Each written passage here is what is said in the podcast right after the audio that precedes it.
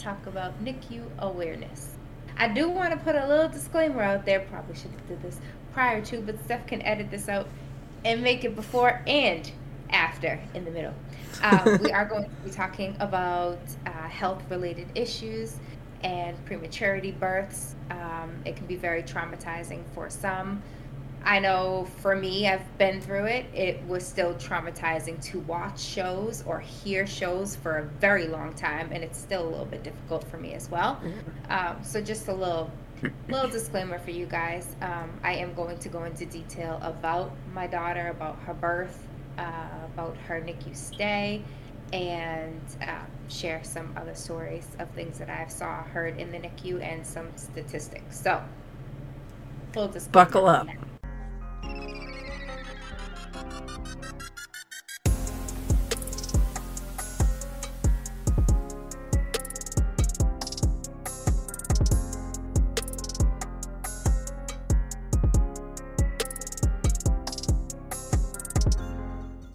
Hello, my loves. Welcome back to our podcast. As you're well aware, we're the Babbling Sisters. I'm Nelly, And I'm Steph. And today we are going to talk about NICU awareness. I do want to put a little disclaimer out there. Probably should have did this prior to, but Steph can edit this out and make it before and after in the middle. Um, we are going to be talking about uh, health-related issues and prematurity births. Um, it can be very traumatizing for some. I know for me, I've been through it. It was still traumatizing to watch shows or hear shows for a very long time, and it's still a little bit difficult for me as well. Um, so just a little little disclaimer for you guys. Um, I am going to go into detail about my daughter, about her birth, uh, about her NICU stay, and uh, share some other stories of things that I've saw, heard in the NICU, and some statistics. So, full disclaimer. Buckle up. It's gonna be a ride, and I'm gonna try not to cry. it's going to be hard. So, um, first thing I really, really have to say, before I had Sky, I I heard we all hear about premature birth, right? Yep. It's not talked about Mm-mm. how it should be talked about. Uh, they say you're never fully prepared, but I could have been better prepared. You could have at least tell you could have at least had some more information. Um, I, I I don't know if I could have had enough information. no, no, no, no. Um, And of course, every situation's different, so it's Right. But even just about the NICU itself, um, what I will say is I did not realize how sick babies are, um, whether born early or even at gestation, uh, full term. I, I did not realize how sick these babies could be. I did not realize how chaotic the NICU could be um, and how emotional and bonding it could be. Um, there, there were a lot of things I, I did not know, and I, honestly, maybe if I've been had more of the information, I never would have been fully prepared to see and hear what I did. But I think just knowing um, a little bit more about uh, how small these babies are yeah. uh, that are in the NICU, uh, because I did not know that was possible. You know, I, I think when majority of us picture babies in the NICU, we're picturing newborns that are sick. Right. Right. Um, no. we we need to change the narrative and really start talking a little bit more in depth about the reality um, and what families go through that are in the NICU because forbid that ever happened to someone you know or you. Um, i think it's best for us to all kind of have a sense of awareness to how to navigate. Absolutely. um, because we definitely got thrown in to the fire for sure so with that said a little background story. As you guys have heard me talk about my daughter she is a micro preemie a micro preemie is defined as a baby that is born before 26 weeks and or below two pounds. So even if they are 32 weeks and 1.5 pounds, they're considered a micro preemie. So there are micro preemies and then there are, are preemies. Premature babies are babies born between 26 weeks to 37 weeks. Okay. Any baby born before 37 weeks is um, early term. Just so you guys know and understand. Um, before I get into some details about my journey with my micro preemie um, and all the amazingness that she is, uh, I'm also going to share a couple of things that I brought down here with me to give you guys an idea um, while I'm traveling through the journey and the story with you guys of what it really looks like. So, first, let me say, I did not also realize, um, call me sheltered or whatever, but I didn't realize how many premature births there were. And Yeah. again, I think it goes to it's not really talked about, No. right? Um, people don't like discussing sick, chil- sick children, and I totally get that. I understand that. Um, it's very difficult and very hard for a lot of people. And even along my journey, there were a lot of my friends who could not come into the hospital to see Sky um, and were petrified of even seeing pictures of her. So you really have to understand that it's very difficult for some people. hmm Um, we are going to share some photos of Sky while she was in the NICU. So, forewarning if it is difficult for you to see a baby with breathing tubes and breathing assistance and things like that, don't look at the photos. Um, but just know that she is amazing and has exceeded all odds uh, truly blessed, the little miracle that she is. So, I'm gonna be looking at my phone to make sure I get these numbers right. Don't judge me; I can't have everything in my brain, guys. Fucking amazing, okay? Um, so one in every ten infants born in the United States are preterm labor. That's One a lot. ten. That is a lot. That's a lot. Um, the preterm birth rate has risen 4% since 2021. Four percent Um, since 4%. 2021. That's crazy. Well, in 2021. So Oh, 2022. yeah, yeah, but still, that's a big yeah. jump for even a two. I- I honestly big. think uh, COVID played a part in that. Mm, it's po- very Um, possible. It could be skewing the numbers slightly. Yeah. Yeah, I, I really do. Um, because you're, you're talking about adding stress, Yeah. adding sickness. Um, and that's, it's very difficult. I couldn't imagine going through what I went through during COVID. Oh man, that would be a lot. My heart goes out to all of the families that have had to navigate the NICU during COVID. I don't think I would have survived as great as I did um, during that. I, I just don't. It's Yeah. a very secluded time um, to begin with. to begin with, absolutely. Yeah. I mean, I know I didn't show up that much because I was petrified with my kids and germs, and I was like, I am not going to be the one to give this one any germs. Like, so like we like we were trying to time it to make sure nobody had any sniffles or anything. Like, it was rough, man. It's hard. It's hard. And also, you know, I had to understand that coming into the hospital to see a sick child is even harder, especially the state that she was in. Um, but you, you guys were there night w- number one, you know?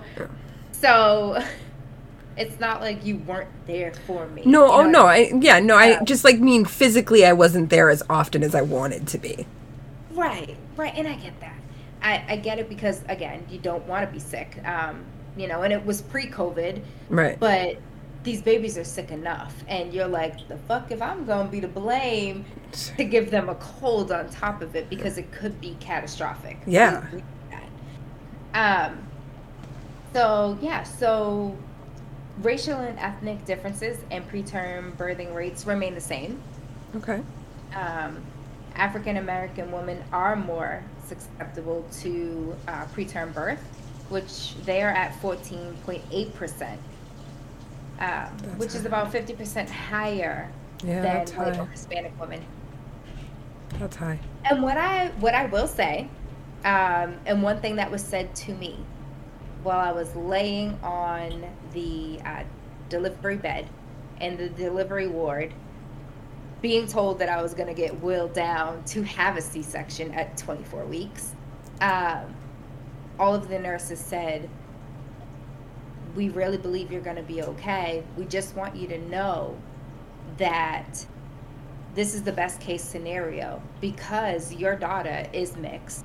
She's considered African American. African American females statistically do the best and are the strongest in the NICU. Hmm. Did not know that. Interesting. Yeah, did not know that. Um, so they were being very motivational at that point in time. We'll get further into the story in a second, but um, yeah. So it says I keep stretching. Developing babies go through a developing baby goes through important growth throughout pregnancy, including the final months and weeks. The final months and weeks are the most important for development. Um, lungs are not developed until 36 weeks. Yeah, that's very late. They're like one of the last things. Yeah. um, so that was something that was very, very uh, scary to go through. But um, they say babies that are born too early, especially 32 weeks, especially before 32 weeks, have a higher rate of death and disability. Preterm birth and low birth weight accounted for about 16% of infant deaths before one year of age. Babies who survive may have breathing problems, feeding difficulties, cerebral palsy, development delays, vision and hearing issues. Um, 15 million babies are born premature annually worldwide. Wow. 15 million. That's crazy. And that's, we're talking about 37 weeks and before. right. um, global preterm birth rate is about 11% worldwide. 12% of the 3.6 million babies born in the US are born preterm. 517,000 babies in the US are born preterm.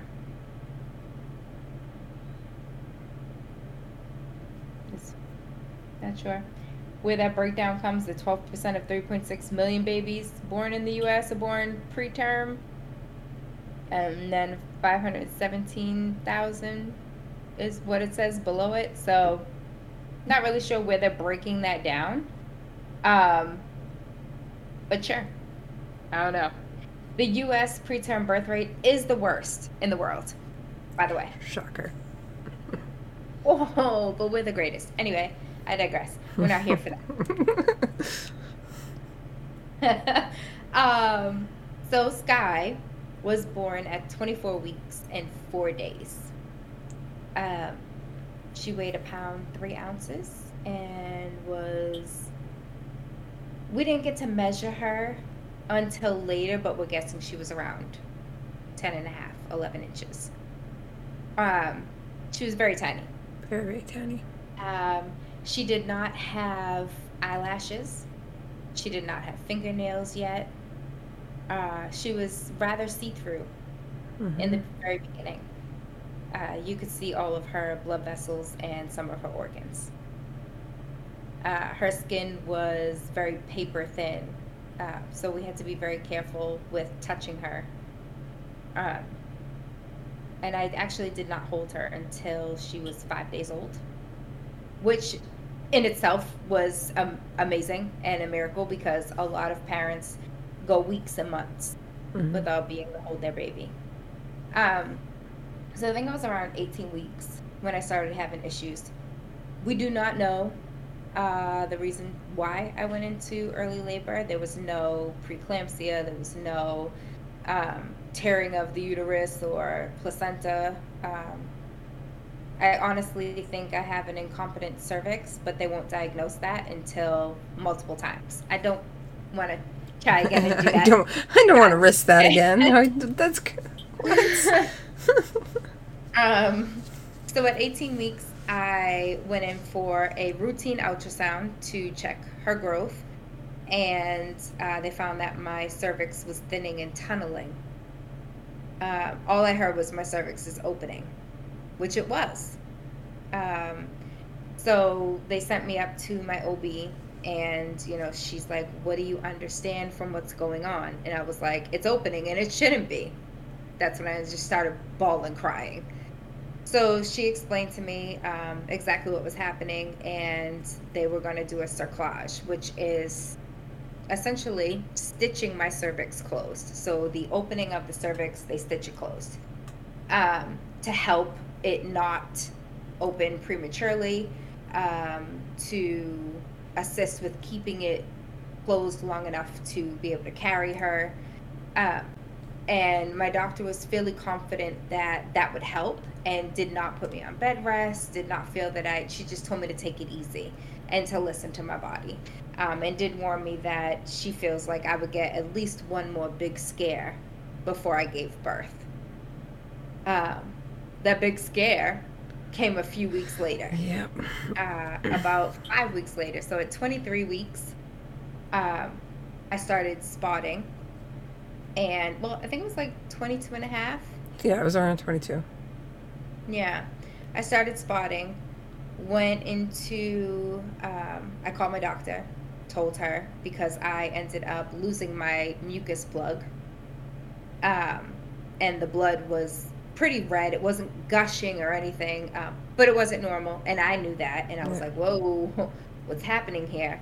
I was having a lot of lower back pain, um, but I ignored it for a little bit. And I'm glad I didn't ignore it for a long time. Uh, one thing I will say is, ladies um, and even men, please make sure that you know the woman in your lives or you yourself are paying attention to your body because it is literally life or death in that situation um, and I thankfully only put it off for a couple of hours. I was like, ugh, because I always had lower back pain, um, but it was cramping and it got really intense. And then that with the spotting, I was like, uh, no.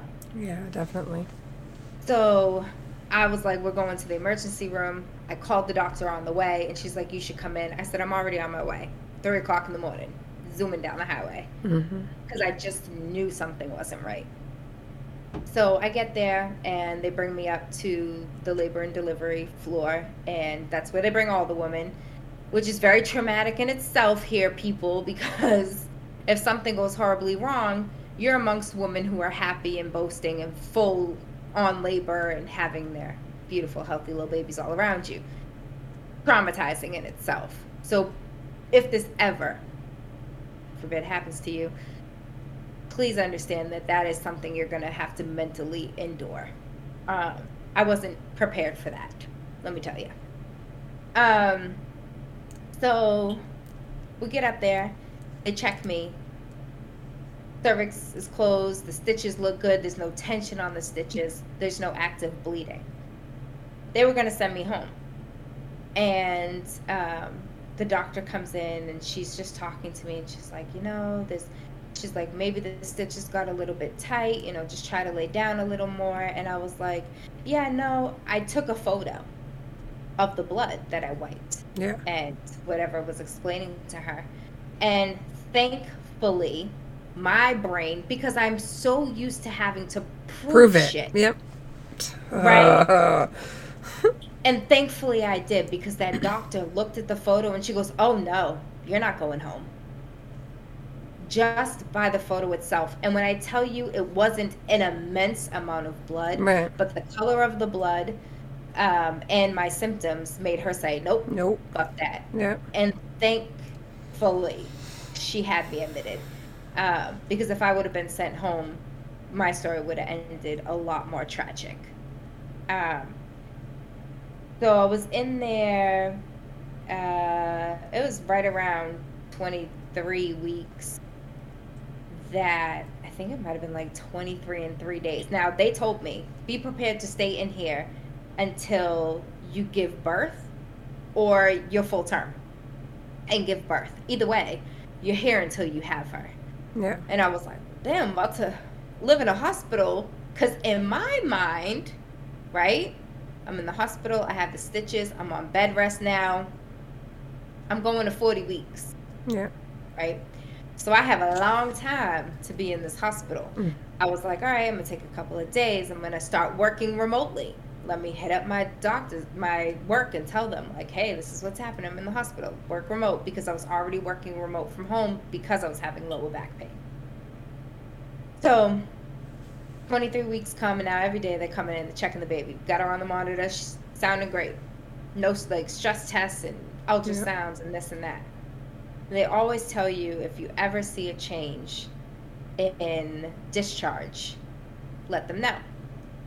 So I um, went into the bathroom, peed, and then I went to stand up and just more pee.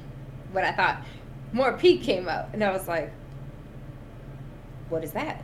And I'm like, "Is that blood?" So I reached down, feel not blood, just liquid, and I was like, "Okay, it's not stopping."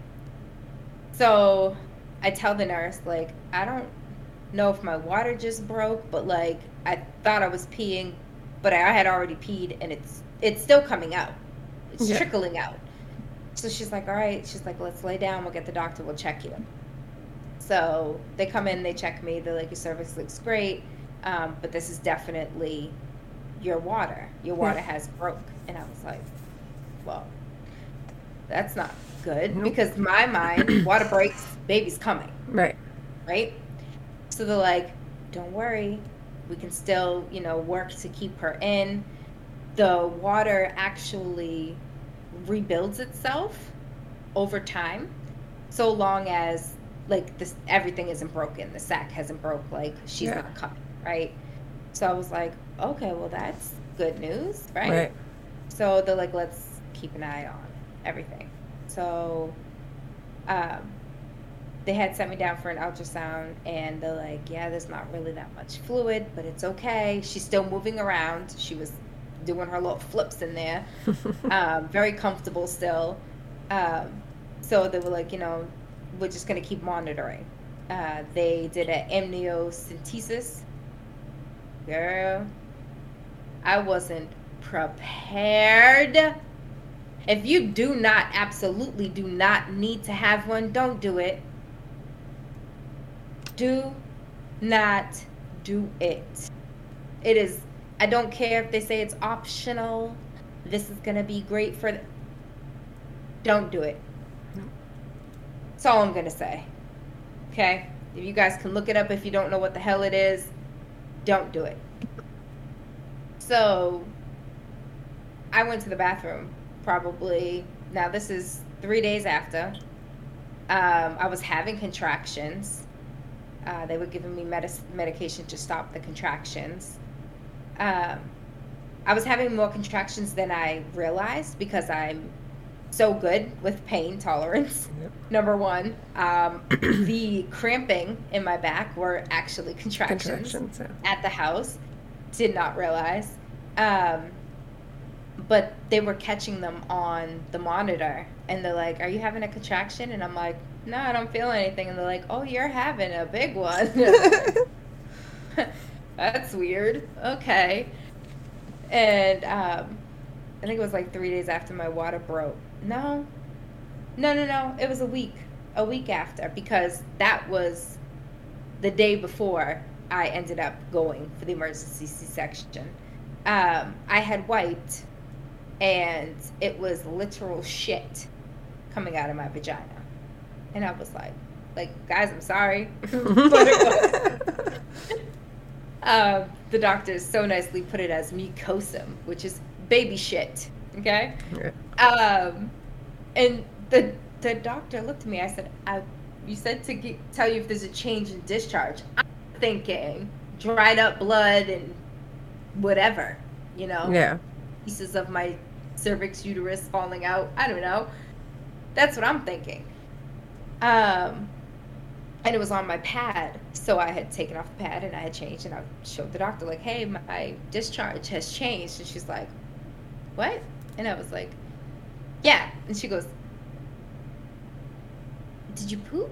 And I was like, No, I pooped yesterday. I haven't pooped today. And she was like, Are you sure you didn't wipe your behind and not your vagina? Very confused, right? Yeah. So I'm sitting there, I'm looking at her like, Bitch, I think I know my vagina from my ass. I'm 35 years old. The fuck? Confused now. So she's like, Stay right here. Like they had just around, stay right here. I'm gonna go get everybody. So they all come back in the room. They're all looking. They're all asking the same question. And the doctor was like, We'll be back. And I was like, Oh fuck. Great. So Yeah. what the fuck? What's what's happening? Right? So she comes back in and she goes, um, so, you know, we've talked and, you know, this is mucosum and I was like, I don't know what that is. She goes, It's uh it's poop from the baby and I was like, little bitch used me as a toilet. She shitting out my vagina. How is this possible? Because when they poop and pee, they're not even supposed to poop in there yet, right? I don't understand. And it all goes in the fluid. Apparently, their amniotic sac is filled with their own piss hair, people. That's why it keeps rebuilding. Just so you understand the logistics of the funness of being pregnant. So I was like, she used me as a toilet. She shit through my vagina. I have never shitted through my own vagina. And I'm very baffled at this. Like, I was still very confused. And I was like, this, she used me as a toilet? Like, in my mind. So she's like, you know, how you feeling? This, that. We're going to check. We're going to check her. Let's put her on the monitor. Um, and she seemed fine. She was doing okay. Um, but they had sent me to labor and delivery to start um, potassium and something else. I forget what it was. Uh, magnesium. Did you ever have to do magnesium drip? Nope. Girl, when I tell you the heat that comes over your body, I was sweating. I was sweating from the inside out. It was, um, if you guys have ever had a CAT scan, that warmth that goes through your body, it was that intensified. Okay? Sounds like a Um, hot and they put flash. Fluid in you. Oh, yeah, but it was just, it was like pulsating, radiating, and you just felt horrendous. You felt dizzy, like nauseous. You just, it, it didn't feel like you were yourself. Okay? Um, prior to that day, I had received a steroid injection in my ass, by the way. Very painful. Um, but they had to give me two shots to help Sky's lungs before I gave birth. Um, the kicker with that is you could only get it that once. Um, and they try to time it uh, to get it done within 24 hours by the time they're born. Otherwise, it's not effective. It doesn't last. Um, it's very short term when they're about to come. Yeah.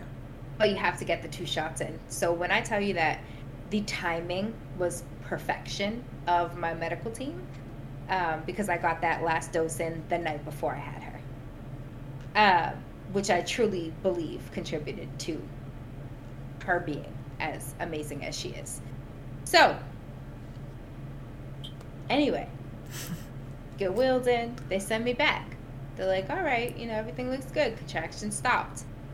That very next day, I started having the worst contractions. Now, mind you, I've been contracting in full on labor the entire week, okay? Um, but that day was the worst. It was the worst contractions I had ever had, um, where I was screaming. And this is how you knew it was, it was too late.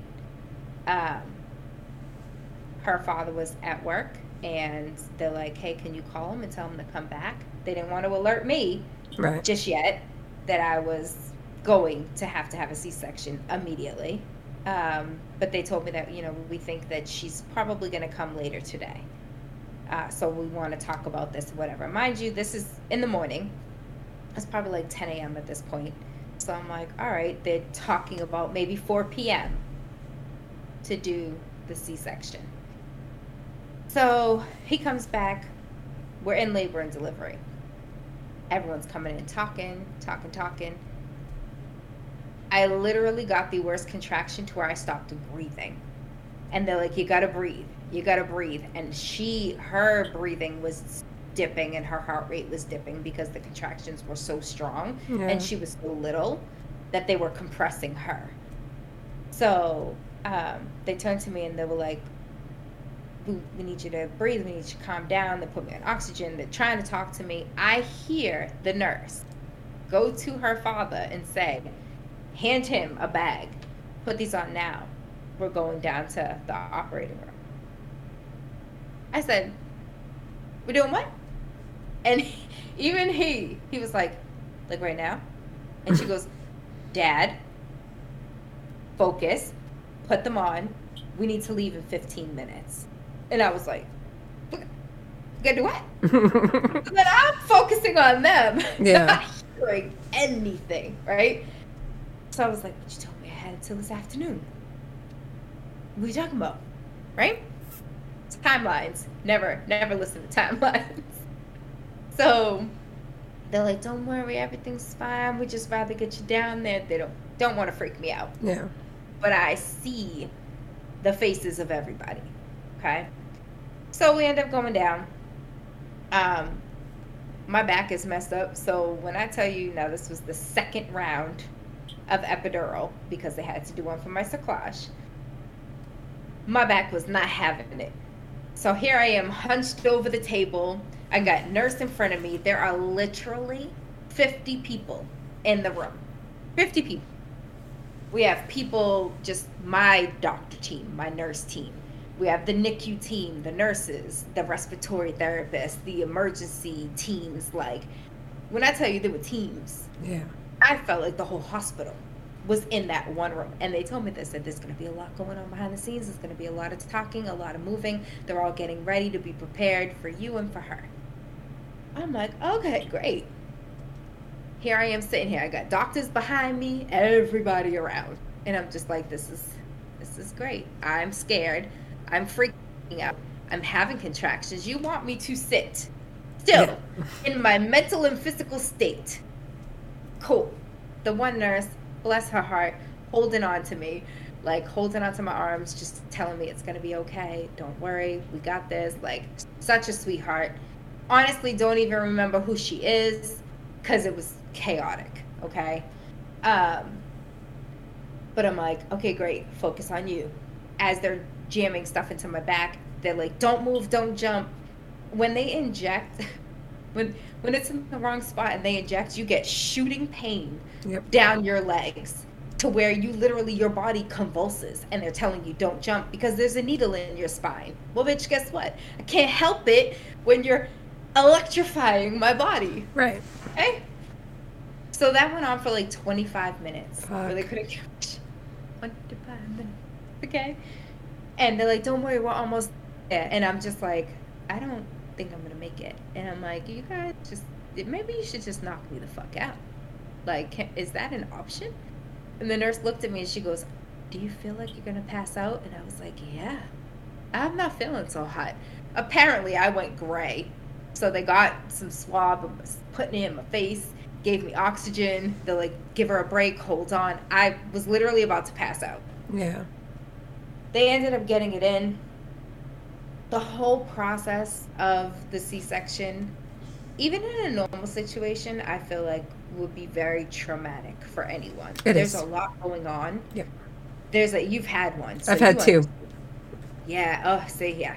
Yeah. There's a lot going on. There's so much noise, so many smells, so many like sounds and sights, and then you can't see Yep. a lot of things, but you're hearing things. Yep. And according to her father, um, he said it sounds like they're working on a car, and I was like, I just feel like a fucking truck, like I feel like a slab of meat, you know. And they're calling out what they're doing and what they're cutting through, and I'm just like, oh my dear God, this is they're gutting me Yep. like a fish on this table.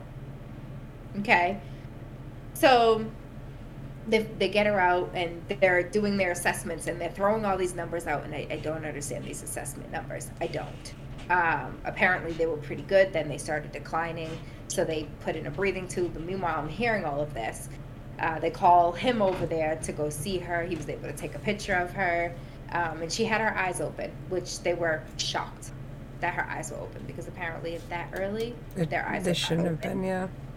Yeah. Um, but she was looking right at them like, what y'all doing? well, it sounds like her. yeah. And now that you know her, you will Accurate. understand the fight pass of that child. Yeah. Literally looking at them like, what are you touching me? What you putting me in this little bag for? Bitch, get off me. Like, could swear that she was probably cussing them out in her head. Yep. Um, so they wheel her off. They forget to take my cerclage out. Everyone's like leaving, right? They're stitching me up and they're like, oh shit, we got to take the cerclage out. Call the doctors back in to come cut the stitches off my cervix because if they were to pop, Yeah. I would literally lose my cervix and my uterus. I probably would have bled out. Um, very dangerous, by the way. Yeah. It is. Um, so I know you recall that first night. I was sick. I ended up getting a fever. It was like 105. Apparently, because I held her in so long and her pooping and um, the stress and the- all, my membranes were exposed. Yep. Um, it was a lot. So me and Sky ended up having uh, sepsis and had really bad infections in our blood. Um, and there was literally one point in time where I was like, "Am I gonna die?" Because you know, once I would warm up, I would just start shaking, and it was so bad. Um, but five hours after her birth, the NICU doctors come in, and I, when I tell you that was the first and the last time that I ever saw that NICU doctor, it was because I was ready to ream her a new asshole. And thankfully, I never saw her again. Doctors rotate out every so often, nurses stay. Thank God they stay. But the doctors came in, there was two of them, and uh, asked me if I had been up to the NICU yet to see her. And I was like, no, I haven't. But he, he did. He went up. Um, but I still was in a lot of pain. I couldn't move. Um, it was bad. So they were like, well, um, you should make your way up there to see her. And if you have any family or friends that you want to meet her, you should call them in because we, we don't think she's going to make it. You should call them in to say goodbye. Now, when I hear this, right, my first thing is I'm picturing my my baby, my brand new little baby, laying in a bed by herself. Nobody giving a fuck, nobody caring. That is not at all what was happening. Right. They were working night and day, Yeah. 24 7 But still. to make sure she was okay. But when you say that, I'm like, you gave up on her. You gave up on her. Here she is by herself. Right? That's all I'm picturing. Um, the bedside manners for some of these doctors are fucking horrendous. Horrendous. Like, really? That's that's what you're gonna come to.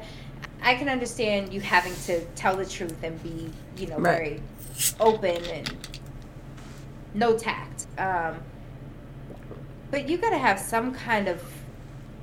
There's got to be something. Yeah. There's got to be something. Like, I mean, here I am, a first time mom, just had a micro preemie, and I know the possibility of her surviving at this point is extremely slim, but we're hoping for the best. You know, you could at least say she's very sick. We're doing everything we can, right. but we're worried. Yeah.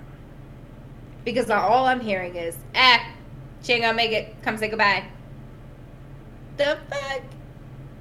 So I turned to my nurse. I was like, load me up with however many pain meds you can to where I'm not gonna feel anything, but I'm not gonna pass out. Literally what I said. Put me in a wheelchair and get me up there.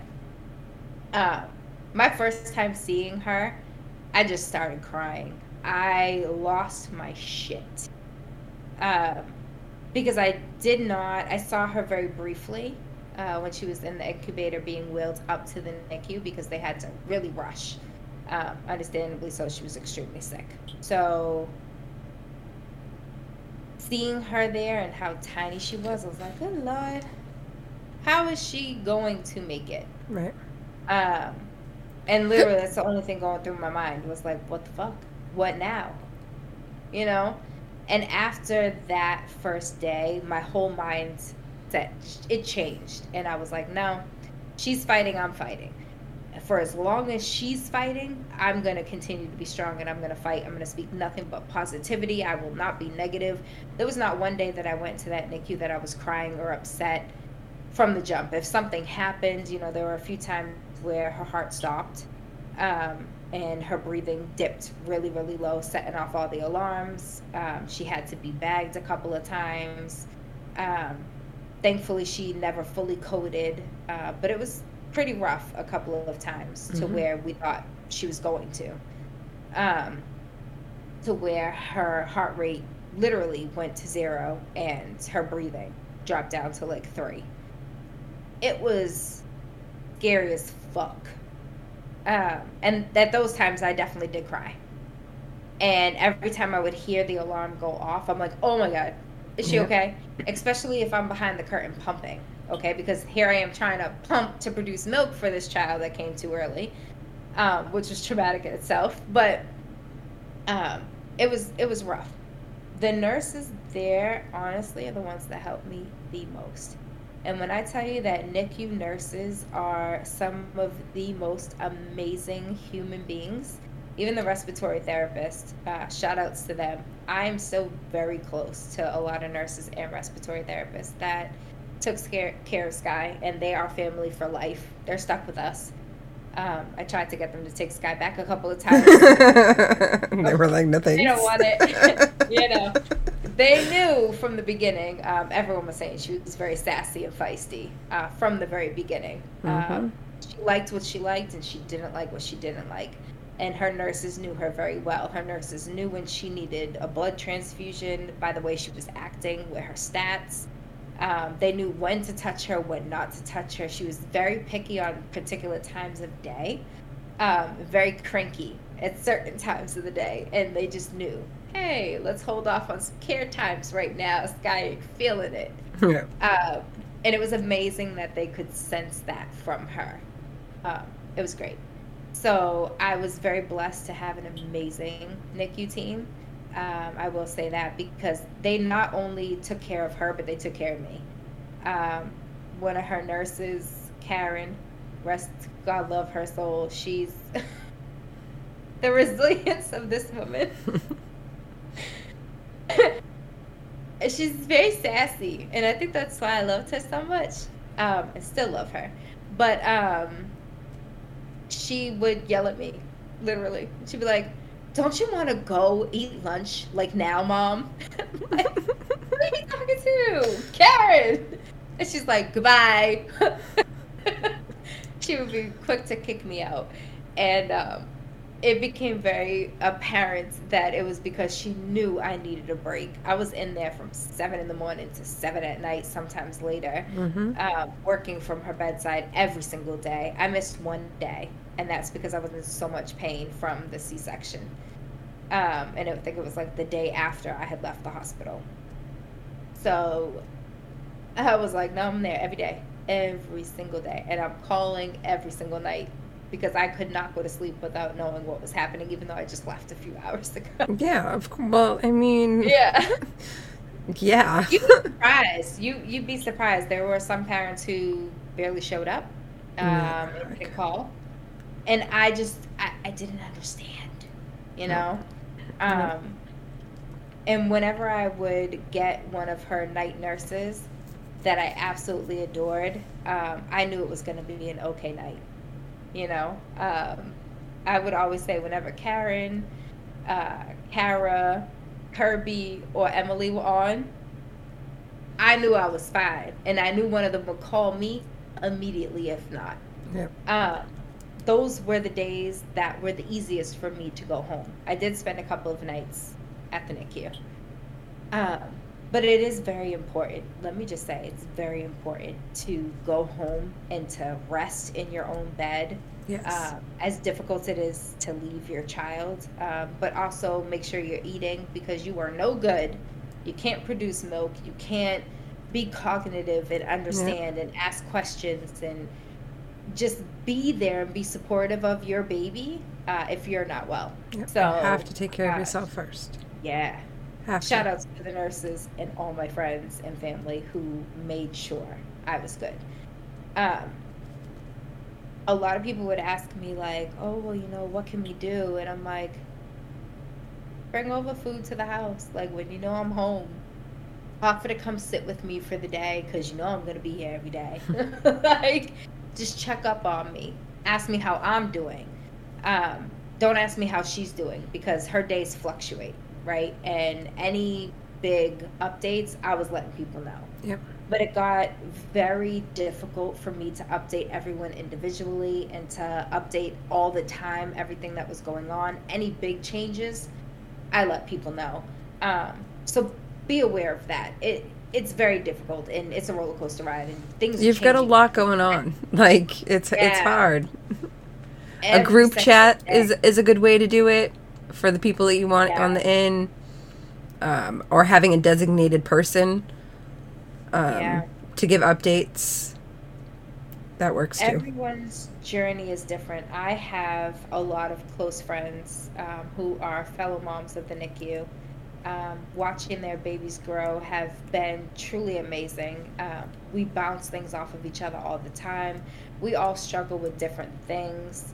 Um, you know, it's it was very real that Sky could come out with development issues. Uh, they told me that she was never going to talk, that she was never going to walk. Um, they told me that her chance of survival was 12% to make it home.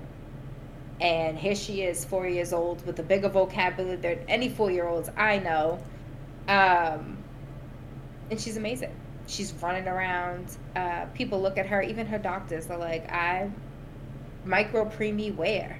The girl was in 6T clothes at four years old. Like, well, it's not 6T anymore, it's size 5 6. Like, she's four and she's wearing 5 6 clothes. Like, she's a beast. You know, she's just two feet shorter than me. She's shut up. I know I'm fun size, but uh, it just goes to say that not everyone's journey is the same. And you know, there was babies that were born the same gestational age of her that didn't have as good of an outcome as her. Um, I watched mothers lose their babies daily. Um, I watched babies coding with their families not there and it was hard as a mom to think of what if that was my baby? And no I, i'm not there. And no Mhm. mom is there you know? Yep. um, it's very difficult. Um, and there was one time where one of the the kids had um, choked on her milk. And this is further along when we're learning to feed because it's growing feed at that point after the breathing is Yeah. all good. Um, and it was bad. It was it was coming out of her nose. Mm. uh, the nurse was panicking. I had to help um, because she had to get a bag to really like to bag her. Um, it was bad. And her mom wasn't there. And when she came in she had thanked me for being there like as a mom um, to give motherly love to her child. Uh, because I held I, I did hold her. I was like this is my baby like I, yeah. little chocolate thunder I'm not letting her go. Um, so it was you bonded on so many levels and you know being supportive to other people. And a lot of the moms would always say like your smile and your positivity um, and your openness like helped me get through. And i was like girl you have no idea. You helped me get through. Like so you bonded in so many Mhm. ways and you helped each other more than you really knew Yep. um, I was still very early on in our NICU journey. Um, Sky was still very small, and our mom had came in and had triplets, and she was beside herself. You know, all three of her babies were born. I think it was 26 weeks, and they were super small. Um, I just remember seeing her face, and she was scared, and she was standing outside of my door, and I invited her into the room so she could see Sky and see how she was doing. And, you know, we've been there a little bit longer and, you know, give her that comfort that it does get better. Yeah. Um, and it was just something that I, I was just like, come in, come here. Like, you know, um, and we, we bonded a lot. Um, I'm still good friends with her and her three boys are amazing. Um, but it's just not everybody has that great of an outcome, and I think having the understanding of what I went through and seeing the worst case scenarios um, and knowing, you know, the best case scenario that happened for me um, has given me a, a, different look on life and um, understanding for parents. And I tell people this all the time now. Sky was in the NICU for 130 days. I tell people all the time it doesn't matter how long your NICU stay is, even if it's a day, it's traumatic as fuck. One day in the That's NICU enough, is long enough. It's absolutely long enough, yep. Okay? I don't care. I don't and a lot of people like, "Oh my god, you in there for so long. I feel crazy for complaining about 3 days." And I was like, "Absolutely not." That was traumatic. Having a baby in the NICU is fucking traumatic. I don't care, you know, what's going on, even yep. if they're just there for a quick assessment. Right. It's traumatic. Okay. Um. So yeah, it it was bad. I went through a lot. I went through a lot of good times. Um, like I said, her nurses kept me positive. Um, and I think that honestly, that was the reason why I was able to go in there with a positive outlook all the time. And also just seeing Sky's strength because that little girl gave me strength. I'm like, well, she over here busting ass, growing, doing what she got to do. You know, she she was a fighter, um, and we definitely had our setbacks. You know, but she's amazing now. Um, but that's a a situation that I'll never forget. No, and. Never. Like I said, I mean, you can't fully prepare someone for what I went through, but just understanding that that type of stuff happens and that it is very traumatic and it is very real and there are things that even if you go in there and your baby is you know semi okay and they're just there for monitoring or right. um, because they're a little bit small and need to grow a little bit but they're breathing fine it's still traumatic one because you're submerged into the oh my God, my child is in the hospital. That's traumatic. I don't care what the situation is. Um, but two, the things that you see being in the NICU, even if it is not directly related to you, right. is affecting you Absolutely. in so many ways. You know, I went home so many nights and cried for other people, not my situation, because Sky had a great day. I was crying for them and you almost felt a little bit guilty for having such a great day when yep. you saw everything else around you. So hard. Go. It was hard. It was hard to to balance the rejoicing that your kid is doing great that day when you see all of the other stuff unfolding around you. It was so hard. Um, but it was also good to talk about the good things because that helped other moms and help them through their dark days, saying, okay, there are better days. Yeah. So you had to find the balance. You really did. Um, so a few things to show you. Now that we've talked about this whole traumatic experience, and you guys are probably like, "Oh my god, what the hell?" Um, there's a lot more details I've just left out, but I feel like I've rambled on about it long enough. So you get the idea, right? So this is Sky's first diaper. First of all, let me just talk about first of all, it's super adorable. Woo, bright light. Hey. Okay, there it is. This is her first diaper. This was too big for her. Yes, it was. So we had to literally, literally, guys, I'm not even exaggerating. I have photos of me, videos I'm not going to show you because it's not endearing of my poor child and her privacies. Um, but we had to fold her diaper down in half. Yep. To be this little, and that was still swimming on her little body, yaddy yaddy. It was. Uh, I know, right? To give you an idea, this is a normal newborn diaper. This is Sky's. Yep. Okay. Crazy, right? Insane her little her little tush tush was in this diaper, and when I tell you it was super big on her, she somehow weaseled her way out. And one day I came in and found her whole leg hanging out the top of the diaper, and I was like, "What are you doing with your little chicken thighs?" Like, put them little chicken thighs. She had little quail legs. I'm not gonna lie. I did. I did say she looked like a little quail because she had a little, a big old belly bump. Um, she did look like a quail. So this was a little diaper. Um, oh. And for the audio, the diaper is literally smaller than her hand. Oh, no, but it, you're good. You're good. we'll post pictures, guys. I'm sorry. Like, hey, look at this, look at this, and they're like, "What? I can't see it." Ah. um, you guys can actually look online too if you wanted to. I think this is called. Let me see what it has. P2 is what it's called, which is a preemie number two. Um, that was the smallest diaper they had in the NICU, and like I said, we had to fold it in half uh, because it was way too big for her. Um, typical normal newborns go into uh, either a size two or a size three. Yep. Um, she was not in a size three, even I think she was in a size two when she left the hospital. Um, mind you, she was four months old, technically, when she left the hospital. Right. Um, but she was still about six pounds and a couple of ounces. Um, she was a newborn, newborn size. Uh, she was just wearing newborn clothes at four months old. So the fact that she is now four and wearing five six is insane at how much she has caught up. Uh, so this little guy is an octopus. They call it an octopus. It looks more like a squid to me. Um, but they're snuggle buddies and little grannies, and I could picture you making these stuff. they knit them.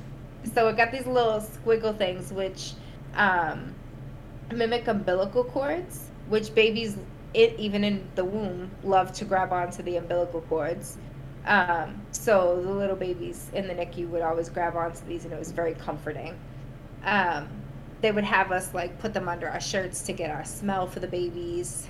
Um, but this was the size of Sky.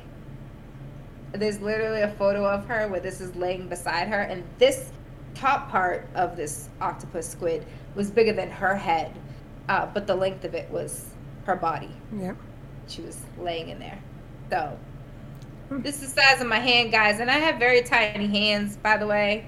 Uh, I do. I'm well aware. We all know T Rex arms. But uh, yeah, that was the size of her. So now to see her, she loves playing with this, by the way, and it's her little squiddy. Um, and to see the photo of her with it versus now and it fitting in her hand is like insane. Absolutely. Um, I bought some little clothes. I'm gonna share photos, but I honestly don't remember which outfits I have. I tried to pick out outfits that I think I have photos for to try to match it up. Um, but mind you, she didn't wear clothes for like the first first five weeks of her life. Um, the reason being is because they try to mimic uh, the womb and have humidity, so she wasn't able to have clothes on. Plus, her skin was very fragile, so they didn't want to move around and put her in clothes. Yeah. Um, but this was one of her first little outfits. You see size You froze on my me. head. Um, I think she wore this when she was like two or three months old. I don't remember. But yeah, she was very. Show it one more time. And have a, You I- froze, so show it one more time. Huh? You froze. Show it one more time. Oh, you froze. This is her little. So cute. I absolutely love this this little floral thing. Um, it looks such a big head with this little. uh, but this is a preemie outfit, and it was still swimming on her even when she was like two, three months old. Um, it was very big on her, and to be honest, um, there were some outfits donated to the NICU from um, what's it called? Uh, Bear Workshop. Is that what it's called? Where you can go make the teddy bears? Oh, oh, the, yeah, yeah. Build a bear, right? Build a Bear. Yeah. They will bring in outfits from Build a Bear because they fit the preemies. Um, a lot of Halloween costumes were Build a Bear costumes. That's cute. Cute. Insane. Absolutely insane. Um. So, oh, is it me or you that's freezing? Uh, you keep freezing for me, so I don't know. Yeah, you keep freezing for me, but I'm not freezing, which is weird. Yeah, I. Apparently, it doesn't like us right now, but that's all right. Jerks. Can you see me now? Yeah. Haha. um, this was another one of her outfits. Guys, it's literally the size of my head. It was huge on her for the longest time. But finding anything that would fit Sky um, was very challenging. You know? Um, for instance, I took her home in this outfit. Yep. Because it was freezing cold. It was November. Um, but this is a newborn outfit. And this just fit her at four months old. So, yeah. This was her hat that her auntie Laurie made her, um, which fit her. I think she was around three months old. Little ears on it, super cute. Um, just just to say, if you are a knitter, I'm just gonna put this out there.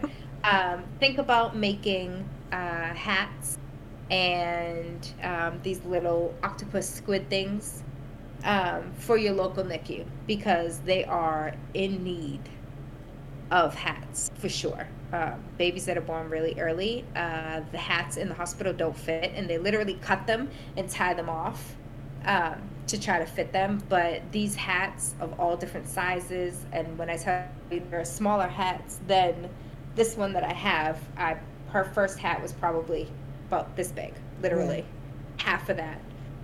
Um, and it really it it helps. It helps um, all the babies. So just you know, just the thought if you want trying to figure out how you can support these babies in the NICU. Um, also, snacks, drinks donated uh, to the NICU centers are amazing. I am going to do that again. I did do that one year where I um, brought in a bunch of snacks um, for the break room for the parents because half the time we go without eating or snacking and being able to run there, in there and grab something. Um, and a lot of past NICU families and just people in general um, donate a lot to the families there, which are amazing. So there's that. Um, like I said, my journey was very different, um, but similar in different ways. And you're never going to be fully prepared. What I will say is support the people who are there by not being invasive constantly asking questions about the baby, um, about, you know, what different things are, it would irk my soul because it took a lot. It took a lot of energy, mentally, physically, for me to be able to text people. And then when they're like, "Well, what does that mean? What what's happening next?" And I'm like, "I understand. I understand that you are concerned, that you want to know, but f- for the love of fucking God, there is one. Google it. Right. Don't ask me because I'm over here trying to figure it out and learn. I'm also dealing with everything. Just Google it. Phone a friend. I'm trying to think. Was I one of those ones? No, you weren't. Okay. You were not. I'm like, I could have been, but I know that I I, I googled a You- lot, so you did ask. You did ask a couple of questions for minor details that I did leave out. Um, and I get that. And it, like I said, it's very difficult to reiterate everything that the doctor. Yeah, of course. I kept journals. Um, I've recorded conversations. Um, her nurse Emily literally wrote down stats every day so we could go back and look at stuff. Um, she had a log about my child, which was amazing. Um, but just don't don't bombard them with questions that you can go find the answers for even Right. though you're like well it's quicker to just ask you. It's not. It's it's a lot harder for that Yeah. parent. It's it's a lot. Um it's very traumatizing you know even on a good day. If i text and i say she's having a great day today. Okay that's great. So when do you think she'll be home? Oh my god don't ask me because tomorrow could be a very bad day right. it's still so early. Like, I'm telling you, like, some of the questions that I got, I was very confuzzled. I. I was just like, how are you, how are you asking me this? Um, and I'm sure it was coming from a very great place and a very genuine place. But you really got to dig deep and be extra mindful um, in that situation. So that's all I'm gonna say. Um, hitting gloves, you know, just offer to be there, but don't be intrusive because you know there were many nights where I got home and I didn't want to deal with anyone. I didn't want to talk to anyone. I didn't want anyone to be there. You know, offer to drop off food. Right. Um, offer to order food and have it delivered. Don't be intrusive and say, hey, I'm going to come over tonight. Because by the time I'm home, the last thing I want to do is replay everything going on Right. and have to sit there and talk about it. it. Is very traumatic and I'm in trauma mode still. Like having to sit there and talk about it when I just left the entire day of hearing all the alarms and the beeps and the buzzes and trying to figure Right. out what's happening with my child and you know watching her get IVs stuck in her head and you know spinal taps and you have no idea what someone goes through in a day to day because I surely didn't tell everyone Right. every single day everything that happened. I, like I said, I ended up just doing the big things.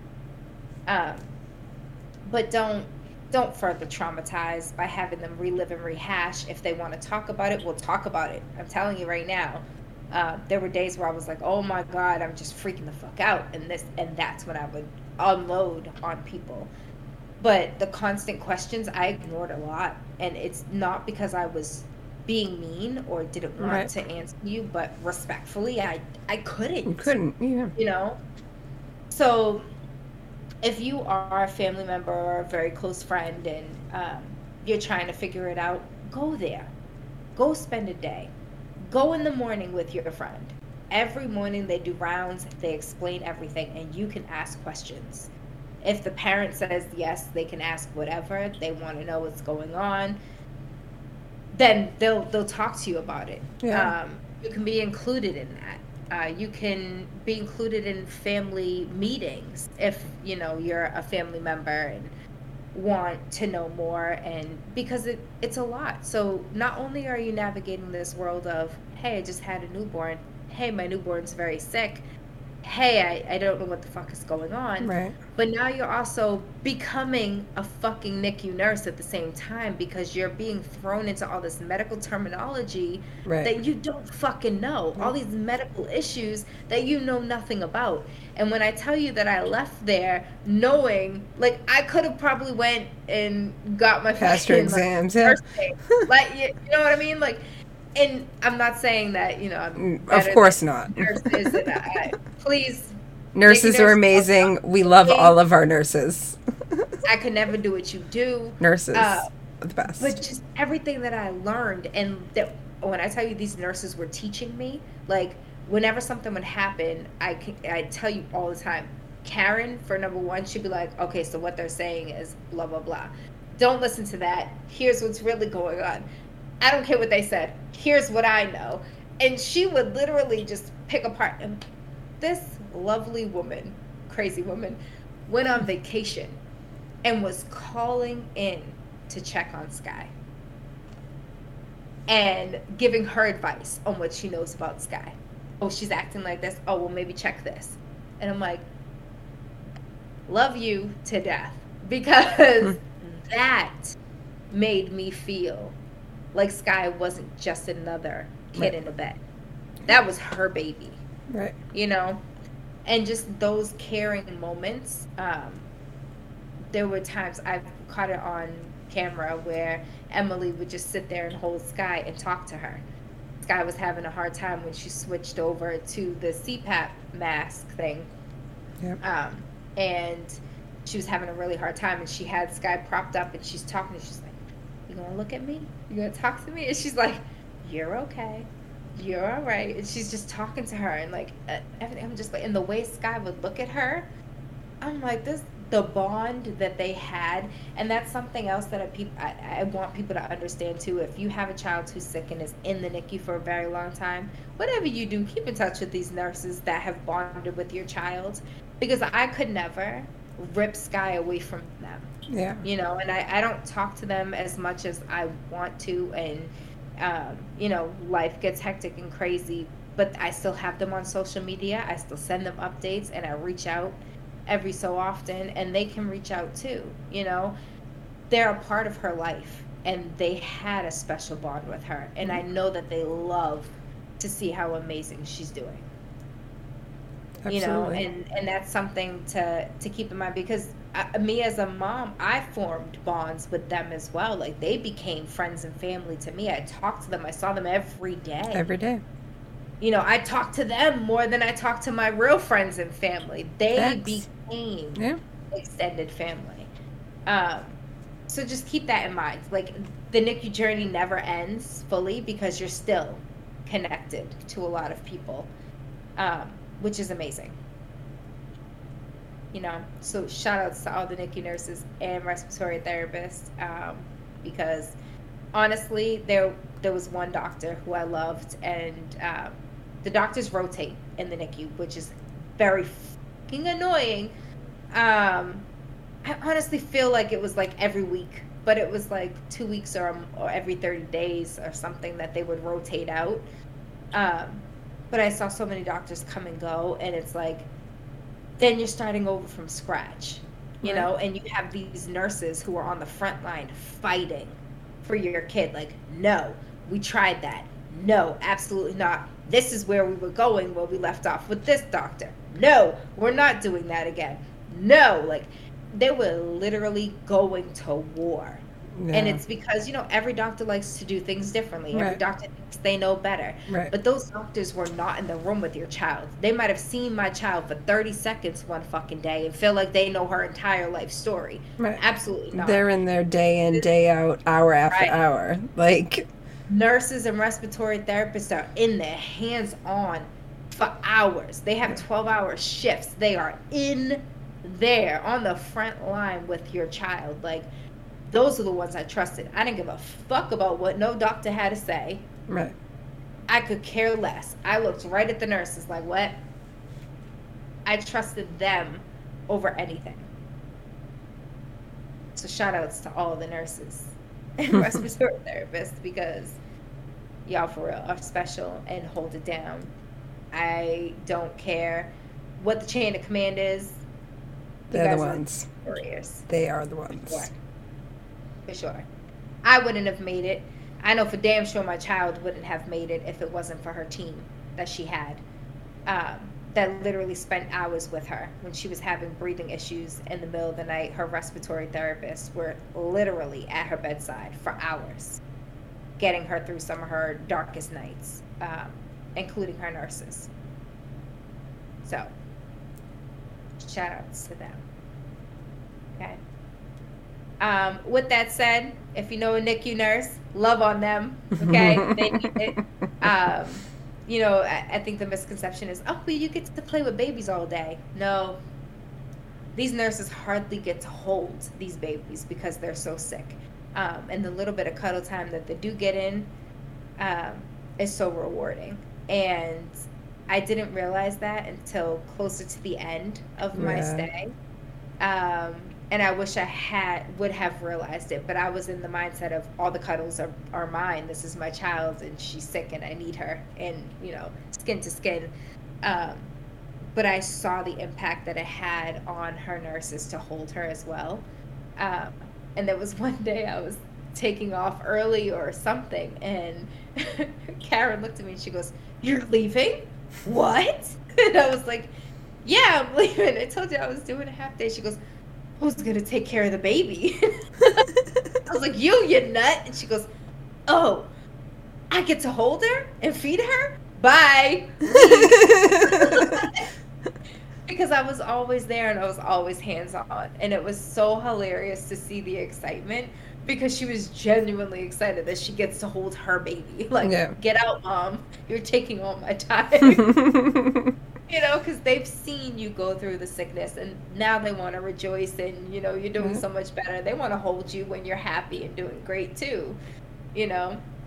Um, and one of her nurses, Emily, was a traveling nurse and she would leave and she ended up coming back to visit. And I'm like, yeah, hold her, take her. It's just the gazing at each other again. I was just like, oh, it just reminds me of when she was little and you were holding her. Uh, So these, like I said, these nurses, it's not all fun and games. It's not all cuddling all the cute little babies. Right. Um, they go through a lot too, and they get attached and they get hurt, and it's a lot for them. And yeah, they do it day to day, and yeah, you know, they, they become accustomed to a lot of things, but they form bonds, Still and it's, tough. it's difficult for them. You know, that's all I'm gonna say on that. Love Bottom.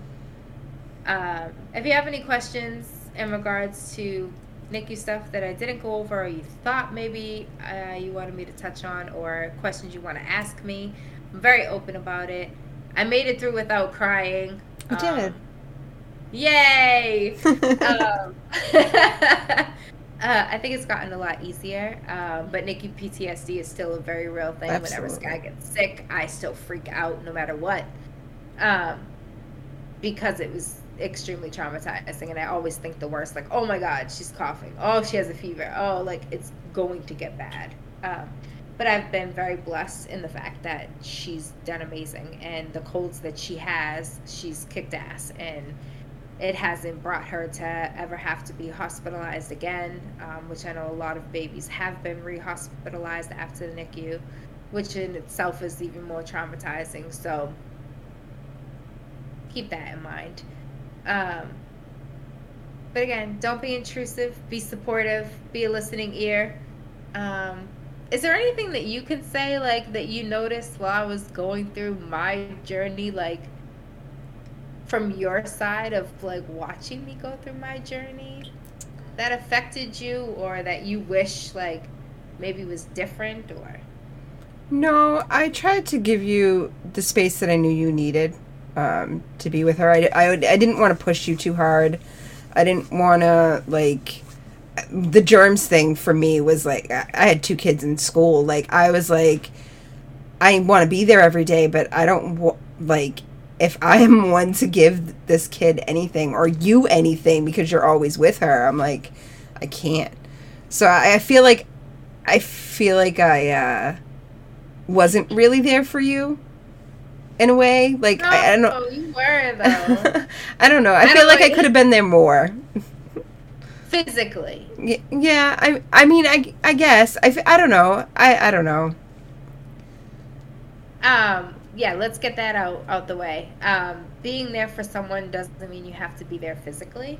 Um, and I, like I said, I, I literally just wanted to hold you and her the whole time No, like I that's all. I like I the, that's literally all I wanted I was I like I just need to hold them I know, and it, it's hard, right? Yeah. But the thing is, um, the reality of it is, is I respected. I was never upset um, that you weren't there. I was never like, why isn't the bitch coming? She's only been here, da da da. Like, yeah um, it never crossed my mind because I fully respected and loved and um, appreciated that you were concerned about giving germs. And I got that because I was afraid of that myself, Yeah. no matter who was coming. right You know, um, Tasha came to visit, um, Jeray's mother came to visit, and I was always scared of, you know, germs. But I will say, you know, the hospital's great and there no one could really hold her yeah um, especially when she was that little. And it wasn't because, you know, they just didn't want people holding her, but it was more so because she was so small and fragile, right and moving her was a lot for her. Um, so whenever they would move her, I would have to go pee. Uh, they'd be like, be prepared to sit for hours because once they move her and put her on me, she had to rest and recoup from Right. that Like it was a lot for her. Um, so it was a strictly mom and dad only type of situation Yeah. for holding. Um, so you know, I wasn't too worried about that. But you know, people want to put their hands in and then want to. T- I'd be like, wash your hands and hand skinny and one hand in, don't touch the face, like you know. Um, I don't even But it- think I put my hand in. I don't think I don't think I yeah no. I I just touched the glass or the plexi, plexi whatever. I don't and you first saw her. She you saw her before me. Yeah. Yeah. Um, and she was so small and fragile at that point. Um, so yeah, I, I, was afraid to touch her, but I was like, if this is the only time I'm gonna be able to touch her, I'm touching my kid. Yeah. And I literally just put my finger on her knee and just held it there. They, you couldn't rub, you couldn't do anything, um, and it was very sticky. Like when I pulled my finger away, I was like, oh my god, oh, what a ripper! Like it, it was yeah. that that bad, you know. So, um, I think even if you absolutely wanted to, you wouldn't have been able to mentally. Yeah. You know what I mean? Um, so yeah.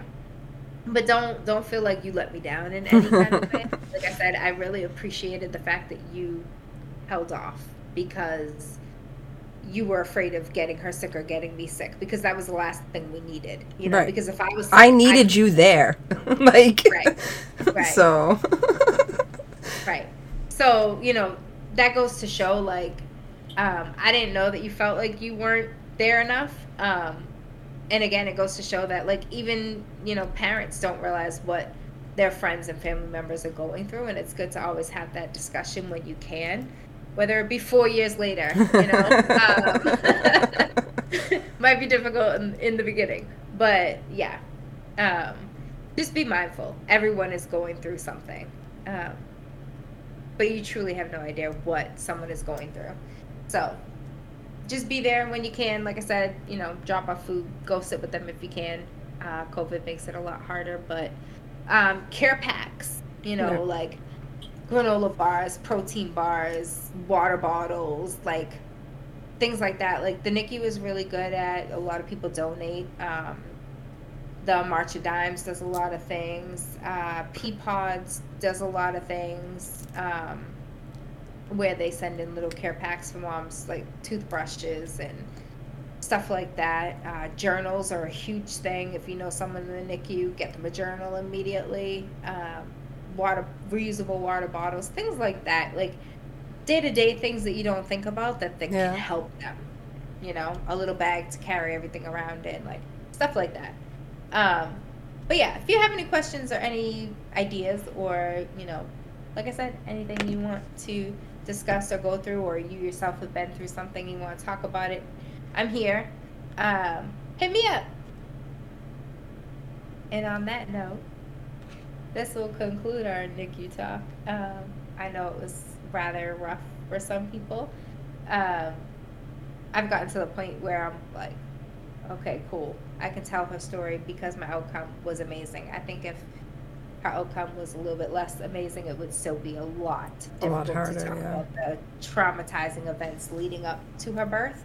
Um, because they were extremely traumatizing and they still haunt me and i'm absolutely afraid of having another kid because i don't want to have to go through that again and i don't want to put anyone else through that yeah. again um, because like i said my outcome it was a blessing and i don't know what my outcome would be um, you know, there are a lot of things that can go wrong.